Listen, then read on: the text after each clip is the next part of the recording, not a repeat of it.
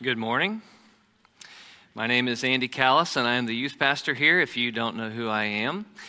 For many of you, you're familiar faces to me, and you've been around for quite some time, and you might be asking yourself, why does Andy always preach at the very end of the year? It seems like he's always the guy that's at the very end of the year or the very beginning of the next year, and some of you might have thoughts like, maybe he's the guy that really can instill this inspirational charge for us to change in 2024. He's the guy that is great at casting vision in our lives, but really what it comes down to is I'm usually the guy that's not out of town, and so I'm here. But I know that God has a higher purpose for me being up here than just that, and I am excited to share God's word with you, as I always am. And truth be told, as I'm thinking about the next year, and I have opportunities, typically this time of year, to be able to preach, I am kind of thinking about, just even in my own life, how do I want to change? And how do I want to see God work in my life in the next year? And so many times the message that I share at this time is a little bit more of kind of let's go get them, let's change. Let's shoot for this. And this message is going to be a similar challenge today, but a little bit different. Maybe a little bit more somber and maybe a little bit less exciting with the topic that we're going to be looking at. But the reason that I chose it is because I am certain that at some level in 2024, you are going to face this. I know that you will, and you probably will often this coming year. Sometimes in big ways, sometimes in small ways. And our topic today is facing discouragement. Facing discouragement. We will all face small things this year that will tempt us to be discouraged. I was thinking about just some different situations that some of you all are facing, that I have faced. And I was thinking about whenever I was a younger parent of smaller children. And I know that we have plenty of that here. And you've spent who knows how long trying to rock your kid just in the right way so they'll fall asleep. And then you tiptoe into their room and you pull them away from your body heat, hoping and praying, Lord, please, please let them stay asleep so they'll take a nap. I'm going to put them down in their crib, and I'm walking out, and then, and you hear them crying. That can be very discouraging. It's a small thing maybe, but it can be very discouraging. Or maybe you're a working adult that has a family. You get done with work and you are going to head home for the day, and you just have a picture in your mind of, I'm going to open that door. Probably even before I go in that door, I'm going to smell dinner cooking. It's going to smell great. I'm going to walk in, and my spouse and my children are going to greet me, and they're going to be so happy that I'm home, and it's going to be a night of peace and great discussion, and I'm really looking forward to that. But when you get close to the door, you just hear screaming inside. And you don't smell anything that smells good. And there's no plans of dinner. And there's conflict that has ensued, and your entire night is kind of chaotic. That can be very discouraging. Maybe a smaller thing, but it can be very discouraging. Or maybe there's something bigger. There's a certain position or promotion that you've looked forward to for years, and you have been loyal to the company that you have been working for, and you've been working hard and overtime and putting in extra hours so that you'd be considered for this position, and when the time comes, you get passed over by somebody else. That's kind of a bigger thing. That can be very discouraging. Or maybe you've lost someone that you love, someone that's passed away, or maybe you've lost them in a different way, and there's been a divorce, or someone's moved away that you care about. That can be very discouraging. We face things like this. We face things like this every year, and these things are challenging. What we're going to look at today is, how does God want you and I to process and to handle these discouraging or potentially discouraging situations for our good and for His glory? That's what I hope to answer today, and the way that we're going to do that is we're going to take some time to look at possibly the greatest prophet in the Old Testament, and his name is Elijah. And we're going to see how this prophet got into discouragement and despair, but then how God helped lead him out of it. And I think there's some lessons that you and I can learn to help us if we're in a similar situation. But I want to give you some background on this before we jump into 1 Kings 19. So for the fall semester, the youth studied the life of Elijah. And he is really a fascinating character that I feel like does not get as much street cred as some other Old Testament greats like Abraham or Moses or David. But yet think about this. Elijah was one of two people in the Bible who never died, Enoch and Genesis being the only other one. Elijah performed great miracles like halting the rain for 3.5 years, providing an ongoing meal for a widow and her son for an extended period of time miraculously, raising someone from the dead. That hasn't happened very many times in the Bible, calling down fire from heaven multiple times, and parting the Jordan River and walking across. In the New Testament, we see him show up as well. Him and Moses are the two men that are with Jesus on the Mount of Transfiguration in Matthew 17, as the disciples saw Christ in his glory. And most likely, it is also him and Moses who are the two witnesses in Revelation 11 who prophesy God's judgment on the nations.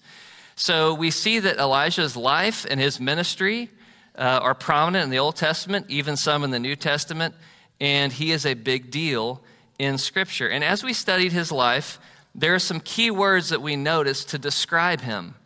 One of them being that he was a man of the Word. He was a man of the Word. So if you remember Elijah's story, when he first comes on the scene, he comes before King Ahab and he says, hey, God is going to halt the rain if you don't right the ship and start worshiping the God of Israel. And this was not Elijah's idea, though. This was actually God's idea, and he knew God's word. It says in Deuteronomy 11:16-17, that if Israel followed other gods, the Lord was going to shut up the heavens. Elijah knew that, and so he simply declared to King Ahab, this is what God has said, and this is what he is going to do. He knew God's word. Also, he was a man of prayer. When he prayed, he believed that God heard him and that God would answer. When he asked God to raise the widow's son who had died, or whenever he asked God to bring fire down from heaven to burn up the sacrifice, or he asked God to open up the heavens and to let the rain return, he believed that God heard him and that God was going to provide. He was a man of prayer. He was a man of faith. Nothing was too big for God to do in Elijah's eyes. When God told Elijah to live by the brook Cherith and to wait for the Lord until God told him what he wanted to do next and to be fed by ravens, which was even an unclean bird in the Old Testament, he said, okay. He believed that God was going to take care of him. He was a man of faith. He was a man of courage. He lived in a time of the most evil king to date in the northern kingdom, King Ahab. It says in 1 Kings 16:30 that Ahab did more evil in the sight of the Lord than all of the kings before him. So this was a very dark time, yet Elijah comes and he confronts the king multiple times to tell him, you are going to be judged by God for the way that you're leading Israel. On top of that, Elijah confronted 450 false prophets at one time, him versus all of them, and he won the showdown. So he was a man of great courage. He was a man of discipleship. He knew that his life would end one day. It ended in a way that he maybe didn't expect, but he knew that it wasn't going to go on forever, and somebody else needed to carry the mantle as being Israel's prophet. So he empowered Elisha to follow in his footsteps and to be Israel's prophet. In fact, there was a new age that was ushered in, kind of based off of the ministry of Elijah, where prophets are seen more and more in Israel. So these characteristics of Elijah give us great insight and great aspirations into the kind of people that we want to be, right? We want to be people of the word. We want to be people of prayer. We want to be people of faith and courage and of discipleship. Those are the kind of people that we want to be, and in this coming year, we want to aim for those things and grow in those things. But if we had just stopped with those four lessons, I think that Elijah would have kind of seemed like this superhero that we couldn't relate to. You're like, man, this guy has just got it all going on, and I know myself, and I know how much I fall short, and I know that I don't. And this is why I think that 1 Kings 19 is so important as we study the life of Elijah, because Elijah was not a superhero. He was more like us than we maybe care to think about. Talks about this in James 5:16-18, where James says, therefore, confess your sins to each other and pray for each other that you may be healed. The prayer of a righteous man is powerful and effective. Elijah was a human being, even as we are, He prayed earnestly that it would not rain, and it did not rain on the land for 3.5 years. Again he prayed, and the heavens gave rain, and the earth produced its crops. And I like how the NIV translation renders it here. He was a human being, even as we are. What does that mean? Well, that means he was no superhero. He was a sinner. He struggled in similar ways that we do, and discouragement was one of them. And we can certainly identify with that. So let's open our Bibles to 1 Kings 19. That's going to be where we're at today. And we're going to read about Elijah's discouragement, and we're going to see how God helped him through it. So if you're taking notes, the first point in your outline is warning signs for the discouraged. Warning signs for the discouraged. Think about the last time that you can remember where you experienced some discouragement. Maybe it was something small, maybe it was something big. Maybe it was a change of plans where you had to kind of adjust your whole schedule, and it was kind of discouraging, it was kind of hard. Maybe it was a poor performance at work or in the classroom or maybe on the field. Maybe it's a besetting sin, something where it seems like you just continue to struggle over and over with the same thing. Or maybe it was a financial setback, or it was an illness, or it was a conflict that came out of nowhere. But whatever it was, what was going on in your heart to cause a discouragement? We need to stop and ask ourselves that question. And I'm guessing it would be something like this. I anticipated a different result from this thing that was important to me, and I lost hope. I anticipated a different result from this thing that was important to me, and I lost hope. That's oftentimes how discouragement comes. We have an anticipation. Our anticipation is not met. We get down, we get discouraged, we lose hope. I can think about just even a small example in my own life lately where my wife and I have decided there's some debt that we want to pay down. So we're like, all right, we're going to put the extra money toward this debt and start to pay that down. Well, what happens when you do that? Well, this breaks down. And then there's an unexpected expense. And it's easy in those moments to just kind of lose hope and be like, well, what's the use? The problem in these moments is when we anticipate a different result than what we get, instead of moving forward in faith and trusting God's plan and his provision, oftentimes we shrink back in disbelief, trusting in our own plan over his. And maybe you can see that as you think about examples recently from your own life. John Piper makes this simple observation about discouragement. Discouragement is, by definition, a deficit of courage.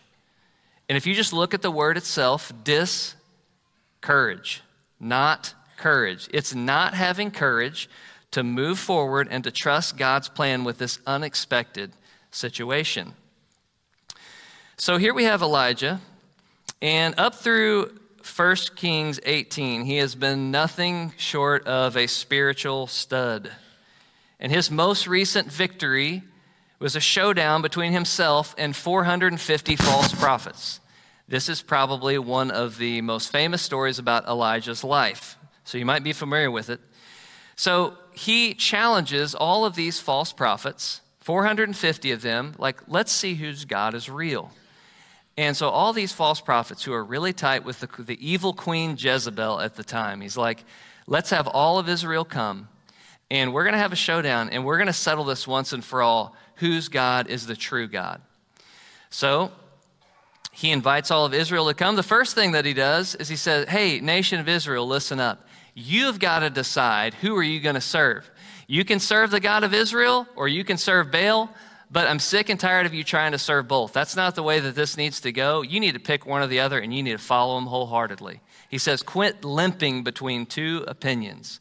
So he tells them to serve God or serve Baal with all of their hearts. Then he challenges the prophets of Baal to a duel. Says, okay, well, we're going to see which God will prepare a sacrifice on an altar over here. You do yours and I'll do mine. And we're just going to see which God is going to show up and bring fire down on that altar and burn up the sacrifice. So we see the prophets of Baal, and they perform their religious rituals, and they are working hard at calling out to Baal and asking him to show up and burn up their sacrifice. And they call out for hours and hours and hours. And what we see in Scripture is it says, but no one heard and no one listened. And they're even to the point where they're gashing themselves and they are starting to bleed and things like this because they're desiring so much to show that their God is the true God, but nothing happens. Elijah even taunts them and says, maybe your God's using the restroom? Maybe that's why he doesn't hear you. And so we see this taking place, and then Elijah simply offers a prayer to God, and fire comes down from heaven and consumes his altar, the sacrifice, and everything around it that has been absolutely drenched with water, and the people are in awe. So Elijah commands the people to seize the false prophets and to kill every single one of them for the crimes that they've committed against God. Then Elijah prays, and the Lord finally brings rain after 3.5 years of drought. Then Elijah runs in the Lord's strength about 15 miles to Jezreel, and he beats Ahab's chariot there. That's quite a day, right? That is an enormous spiritual victory, multiple miracles that happen on the same day. It seems the people have turned to the Lord. Ahab witnesses everything that God did. If there was ever going to be a time for an evil king and an evil queen and an evil nation to repent and turn to God, surely this would be the time. So it's easy to see Elijah's expectation and what he anticipated and why, but something very unexpected happens instead. In 1 Kings 19, we're going to read verses 1-4. Ahab told Jezebel all that Elijah had done and how he had killed all the prophets with the sword. Then Jezebel sent a messenger to Elijah saying, "So may the gods do to me and more also if I do not make your life as the life of one of them by this time tomorrow." Then he was afraid, and he arose and he ran for his life, and he came to Beersheba, which belongs to Judah, and left his servant there. But he himself went a day's journey into the wilderness and came and sat down under a broom tree, and he asked that he might die, saying, "It is enough now, O Lord, take my life, take away my life, for I am no better than my fathers." Elijah's expectation was repentance. Elijah's result was stronger unbelief. That would be hard to deal with, and that would be very unexpected. This evil queen was still evil. She grew up in an area called Sidon, which was an area dominated by Baal worship, and she was not about to change. She seemed to wield even more power at times than King Ahab, where she is the one who's responsible in 1 Kings 18:4 for continually for cutting off many prophets of the Lord and having them killed, and she continually had the 450 false prophets to her palace as personal guests at her dinner table. So her threat to Elijah, it was real, it was fierce, and this is not what Elijah expected at all. So what does he do? Well, instead of operating by faith, he operates by fear. And as people of God, we are commanded to walk by faith, not by sight, 2 Corinthians 5:7. But Elijah forgets this, and so instead fear sets in. And walking by fear can do all kinds of negative things in your life. Here's a few that we see in the life of Elijah. Walking by fear produces irrational behavior. So it's normal for Elijah to be concerned for his safety in that moment. But here's what Elijah did. He ran all the way to Beersheba. And if you don't have a Bible map in front of you that has a legend, that might not mean too much to you. But if you do, you will see that that's about 100 miles away. He runs 100 miles away from this queen, despite God sustaining him through 3.5 years of drought, despite God sustaining him through confrontations with an evil king where he could have lost his life. Elijah thought, I'm on my own. I've got to figure this out on my own. He's walking by fear. That's motivating what he does, and he has to get as far away from the queen as he possibly can. So he runs 100 miles. This was irrational behavior. But walking by fear can produce irrational behavior. It can also produce an unhealthy desire to be alone. In Proverbs 18:1, it says, "Whoever isolates himself seeks his own desire. He breaks out against all sound judgment." Elijah, he leaves his servant in Beersheba when he finally goes 100 miles and he gets there, but then he leaves his servant there and he goes for another day's journey out in the wilderness by himself. Discouraged people oftentimes want to isolate themselves, and they seek their own desire, which many times can be self-pity. I just want to think about how discouraged I am and how awful things are. As this proverb says that many times they don't want to hear sound judgment or encouragement from anyone else. So Elijah desired isolation, but walking by fear can do that. Walking by fear can also produce a desire for death. Elijah was so discouraged that he desired death. Now, he knew that suicide was against God's law, so he wasn't intending to do that, but he asked God to just finish the job. Lord, I have nothing left. Go ahead and kill me because I cannot handle life anymore. Have you ever been there before? And maybe it wasn't so direct as that, but it was more of, Jesus, would you just come back? Could you just come back now? Because I just can't handle this anymore. And I wish that you would just save me from this and take me away from this life. Most of us have felt that way at one time or another. I just want to encourage you, if you feel that way now, the worst thing that you can do is isolate yourself. The worst thing that you can do is think irrationally and have irrational behavior like Elijah did. Talk to a Christian friend. Meet with a pastor, meet with your small group leader. Make sure that you're communicating about how you feel. And then the last thing that we see as he walks by fear is an unhealthy comparison to others. Elijah declares, well, I'm no better than my fathers. And it's good to have role models. It's good to have people that you look up to and disciple you, but it's not good for having that as a jealous comparison. You'll always fall short. So, when someone walks by fear instead of walking by faith, these are the kind of things that they desire, the kind of things that they think, or the kind of things that they do. These are warning signs. Do you see any of those in your own life? Or do you see any of those in the life of someone that you care about? If you do, you need to get help or you need to intervene and help out. Elijah was in the thick of deep discouragement. And here's one thing that we need to remember that Elijah needed to know and that we need to know is when we're in the thick of deep discouragement, and this leads us to our second point, God's care for the discouraged. God cares about us when we are discouraged and we're in despair. But at this time, you know who else cares? And it's for destructive purposes? Satan does. It's easy to become a primary target for Satan whenever you are struggling with discouragement, suffering, and despair. In his book, Gospel Conversations, Bob Kellerman says that in these times, Satan hisses at us saying, where are God's great and precious promises now? You say God's good all the time, but from where I'm standing, he doesn't look so good to me. Disappointments in life, they can cause us to doubt God's word, to doubt God's goodness. Satan also wants to use these times to get us to doubt God's love.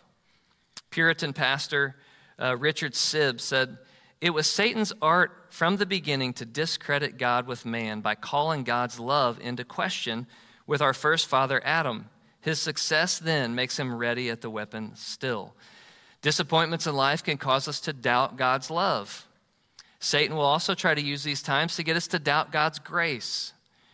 Martin Luther said, this then is the most furious and sudden of all attacks in which the devil transforms himself into the likeness of the angry and ungracious God. After all, as we think about Satan and who he is an angry lion roaring around, prowling around, looking for whom he can devour. And he's the great accuser in Revelation that has nothing but condemnation in his heart for you and I. So if he can get us to think that God is like him, he's going to win and we will never see his grace. Disappointments in life can cause us to doubt God's grace.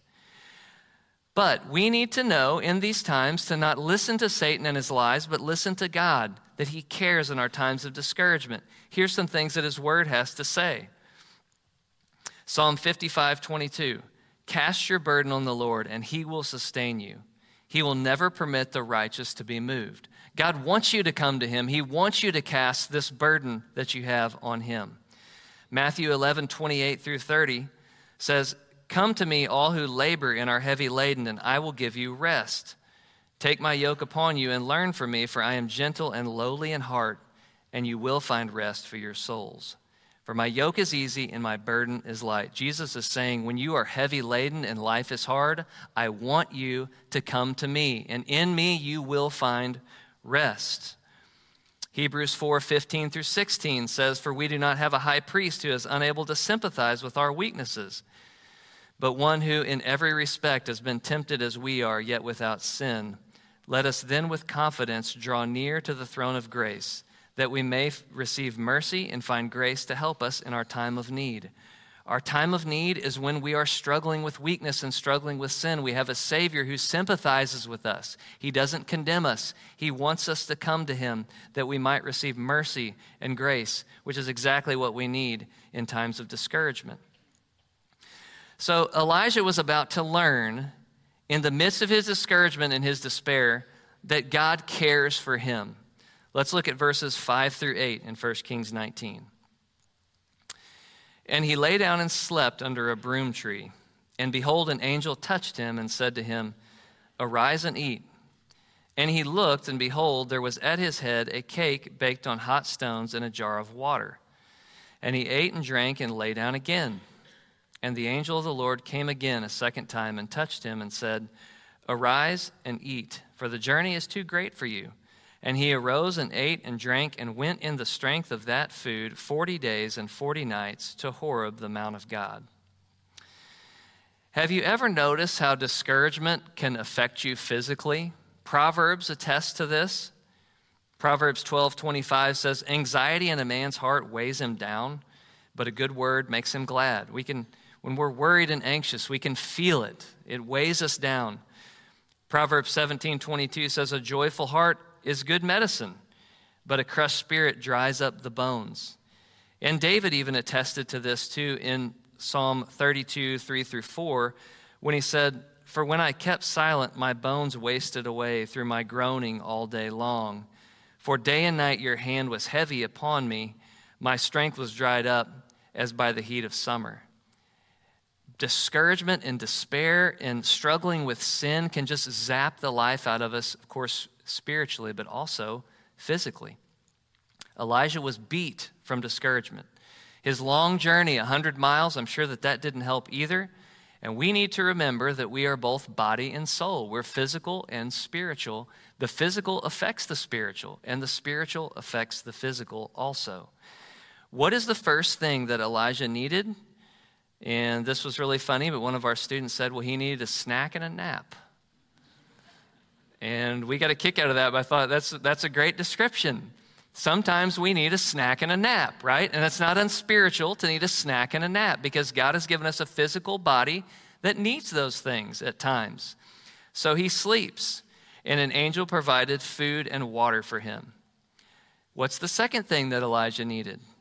Another snack and another nap. Do you see that this happened twice?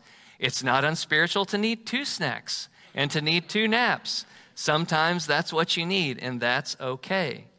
We see that once again, the angel provides this for him, and this time it gives him enough supernatural physical strength that he needs to move on. It's not unspiritual to need things physically like more sleep or to need food. This may just be what you need in your discouragement to help you. Are you caring for your physical body? That's something we often think about whenever New Year's rolls around, right? The gyms are packed for about 6 weeks or so, and we start to think about, well, how do I need to change my diet? And maybe I need to sleep more, and I need to exercise a little bit more. And those are great aspirations. Those things can help us spiritually. I think about guys that I hold accountable for fighting sexual temptation and purity, and one of the things that we inevitably will talk about is your sleep patterns. Are you staying up too late? Are you getting enough rest? When you wake up in the morning, are you getting up and facing your day? Because these things are important. It doesn't solve the problem of lust in your heart, but you're inviting more temptation than necessary if you're not paying attention to these physical things also. What's the third thing that Elijah needed? He needed time to meet with the Lord. So this physical nourishment, what was it leading to? It was giving him the ability to be able to go and meet with God. So Elijah travels 40 days and nights to Mount Horeb. And of course, we know that 40 is very significant in the Bible. And this mountain was significant too, because it's also known as Mount Sinai, and that might ring a bell. You're like, I've heard that one before. Well, that's where Moses spent 40 days and 40 nights without food and water, receiving the law from God and moving into his next phase of service for God's people. Elijah was going to the same place that Moses met with God so that he could do the same. And he knew that he needed to meet with the Lord. He knew this has to be a priority as I'm facing this kind of discouragement. And he took his time doing it, and he took his time even getting there. According to Deuteronomy chapter 1, verse 2, this was about an 11-day journey.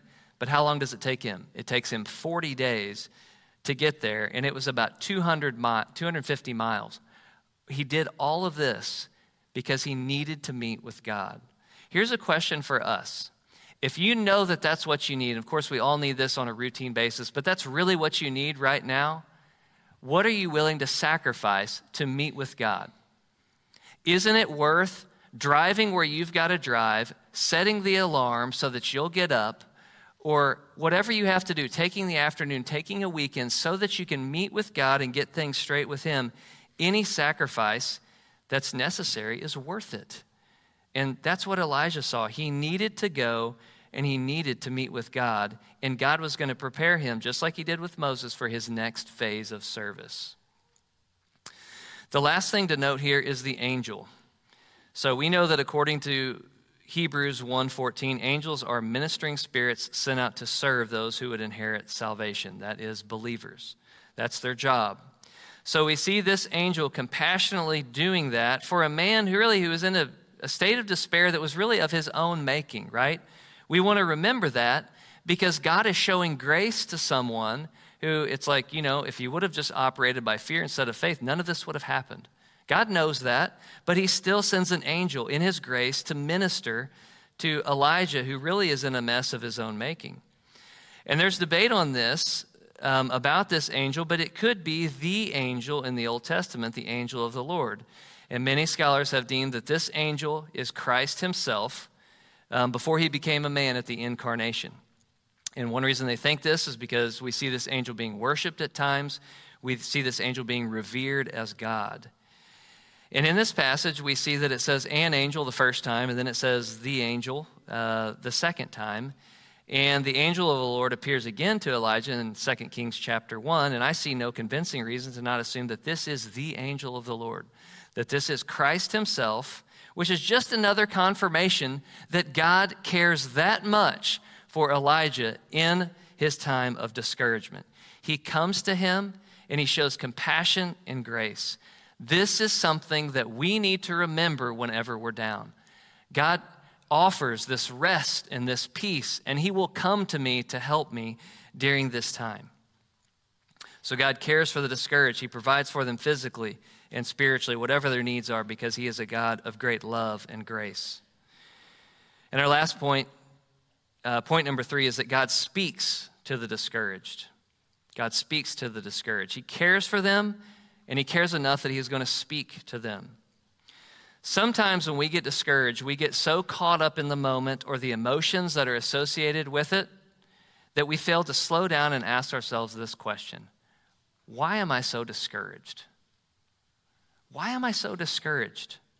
I've just been running around crazy, had these emotions that have been up and down in every which way. Why is it that I'm so discouraged? What is going on in my heart? What was I anticipating that didn't happen? Why did I want that thing so much? What kind of earthly pleasures and treasures was I desiring too strongly? We have to slow down, and we've got to process things. And God would give Elijah a chance to do that and restore hope in Elijah as well as we finish our passage. 1 Kings 19, 9 through 18. There he came to a cave and lodged in it. And behold, the word of the Lord came to him and said to him, "What are you doing here, Elijah?" And he said, "I have been very jealous for the Lord, the God of hosts. For the people of Israel have forsaken your covenant, thrown down your altars, and killed your prophets with the sword. And I, even I only, am left, and they seek my life to take it away." And he said, Go out and stand on the mount before the Lord, and behold, the Lord passed by. And a great and strong wind tore the mountains and broke into pieces the rocks before the Lord. But the Lord was not in the wind. And after the wind, an earthquake. But the Lord was not in the earthquake.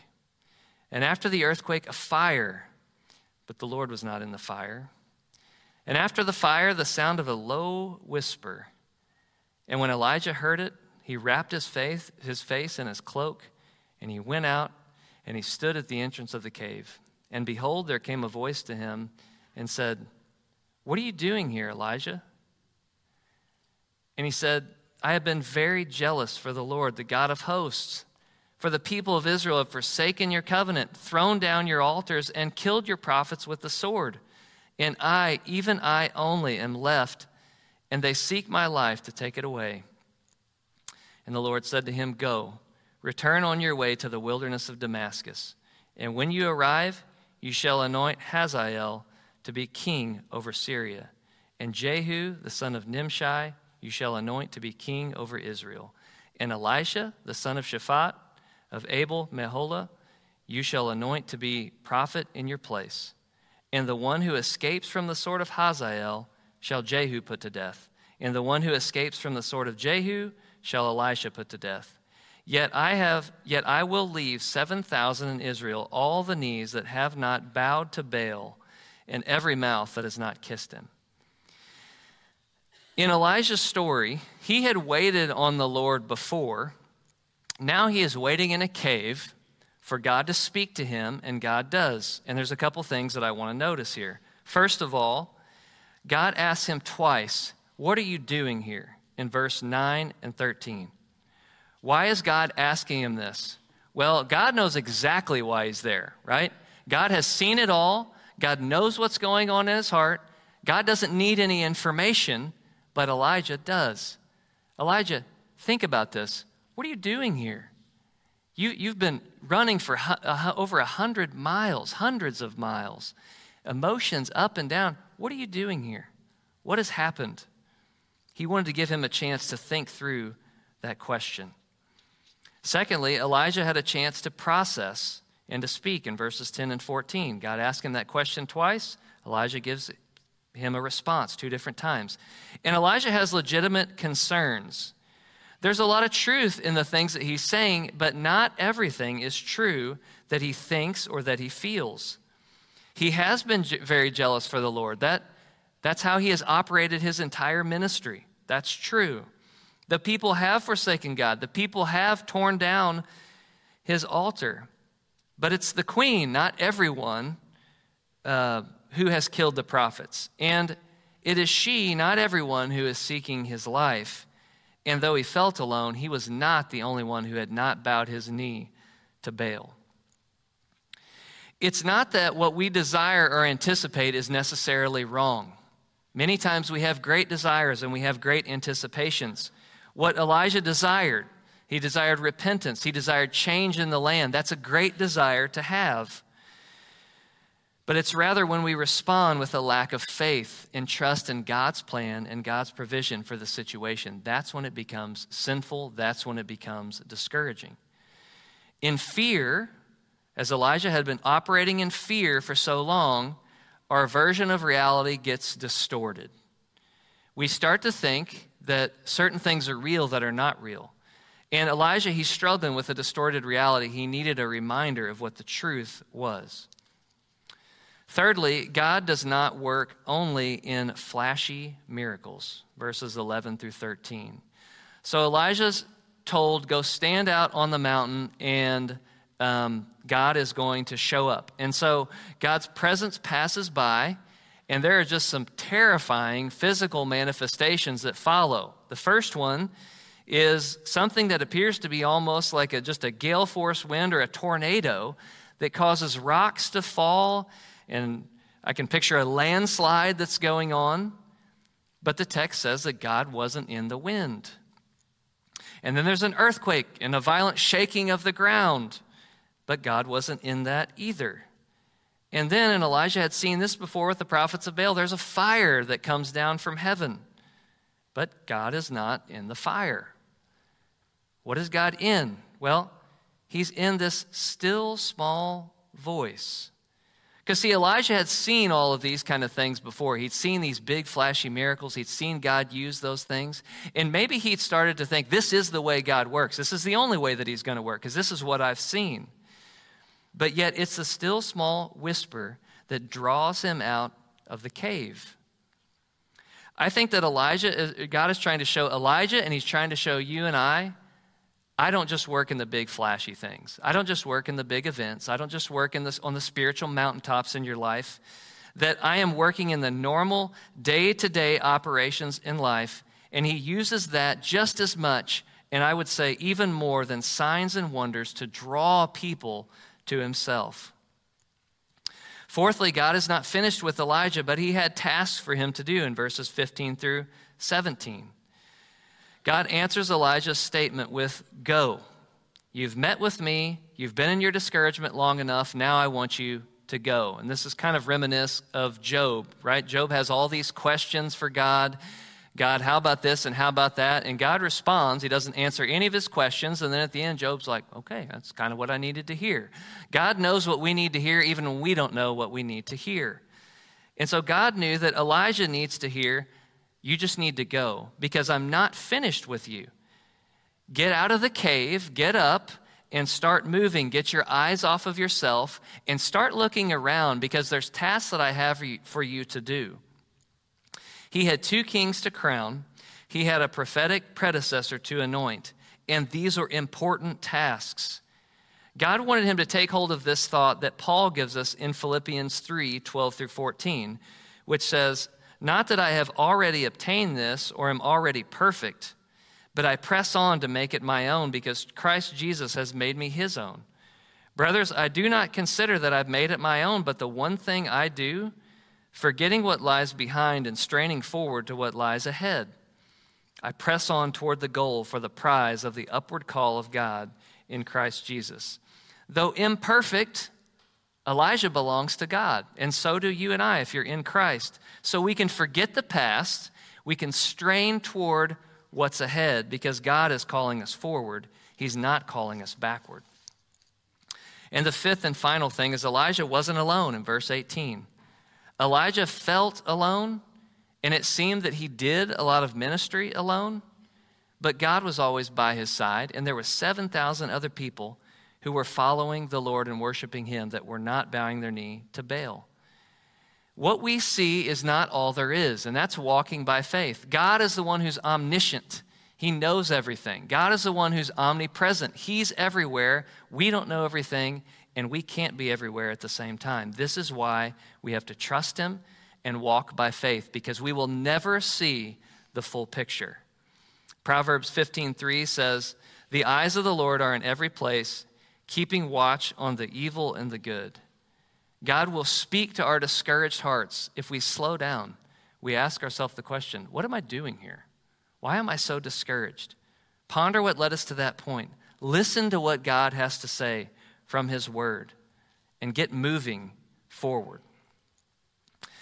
As we conclude today and you think about the upcoming year, you're going to face unanticipated, potentially discouraging, challenging situations. Some of them will be big, some of them will be small. How will you respond to those situations? Will you respond with faith, trusting God, or with fear and trusting in yourself? We see in the life of Elijah that one path leads to the glory of God, which is what God has called each and every one of us to do. 1 Corinthians 10:31, whether you eat or drink, whatever you do, do it all for the glory of God. When we trust him by faith, he's glorified. That's what we want. But we also see, as we looked at here today in the life of Elijah, there's another path that we can choose. And this path leads to destruction. This path leads to death. When we trust self, we inevitably are going to be filled with fear, and it will lead to our own demise, and it will cause us not to see the ministry that God has for us that's all around us. So as you think about your own life, how are you feeling right now? Even as you look ahead to the upcoming year, are you discouraged? Think about the warning signs that we talked about, irrational thinking and behavior. an unhealthy desire to be alone or compare yourself to other people, or maybe even a desire to die. If that's you, you need to talk with someone. You need to meet with the Lord, and you need to talk with a Christian friend that could help you. Or maybe it's someone that you know, and you see that in the life of somebody else. Go be the person that they need to talk to, that can pray with them and help them, point them to the Lord. Remember how much God cares for you. Even if you're in a mess of your own making that has discouraged you and brought you despair in your life, we see in the story of Elijah, God comes to him in his despair, despite the fact that it's a mess that he has created. He is filled with grace for you, and he dearly loves you. God wants to speak to you. And no matter how far off track you've gotten, just like with Elijah, he's not done with you. He has more for you to do as long as there is breath in your lungs. Let me pray for us.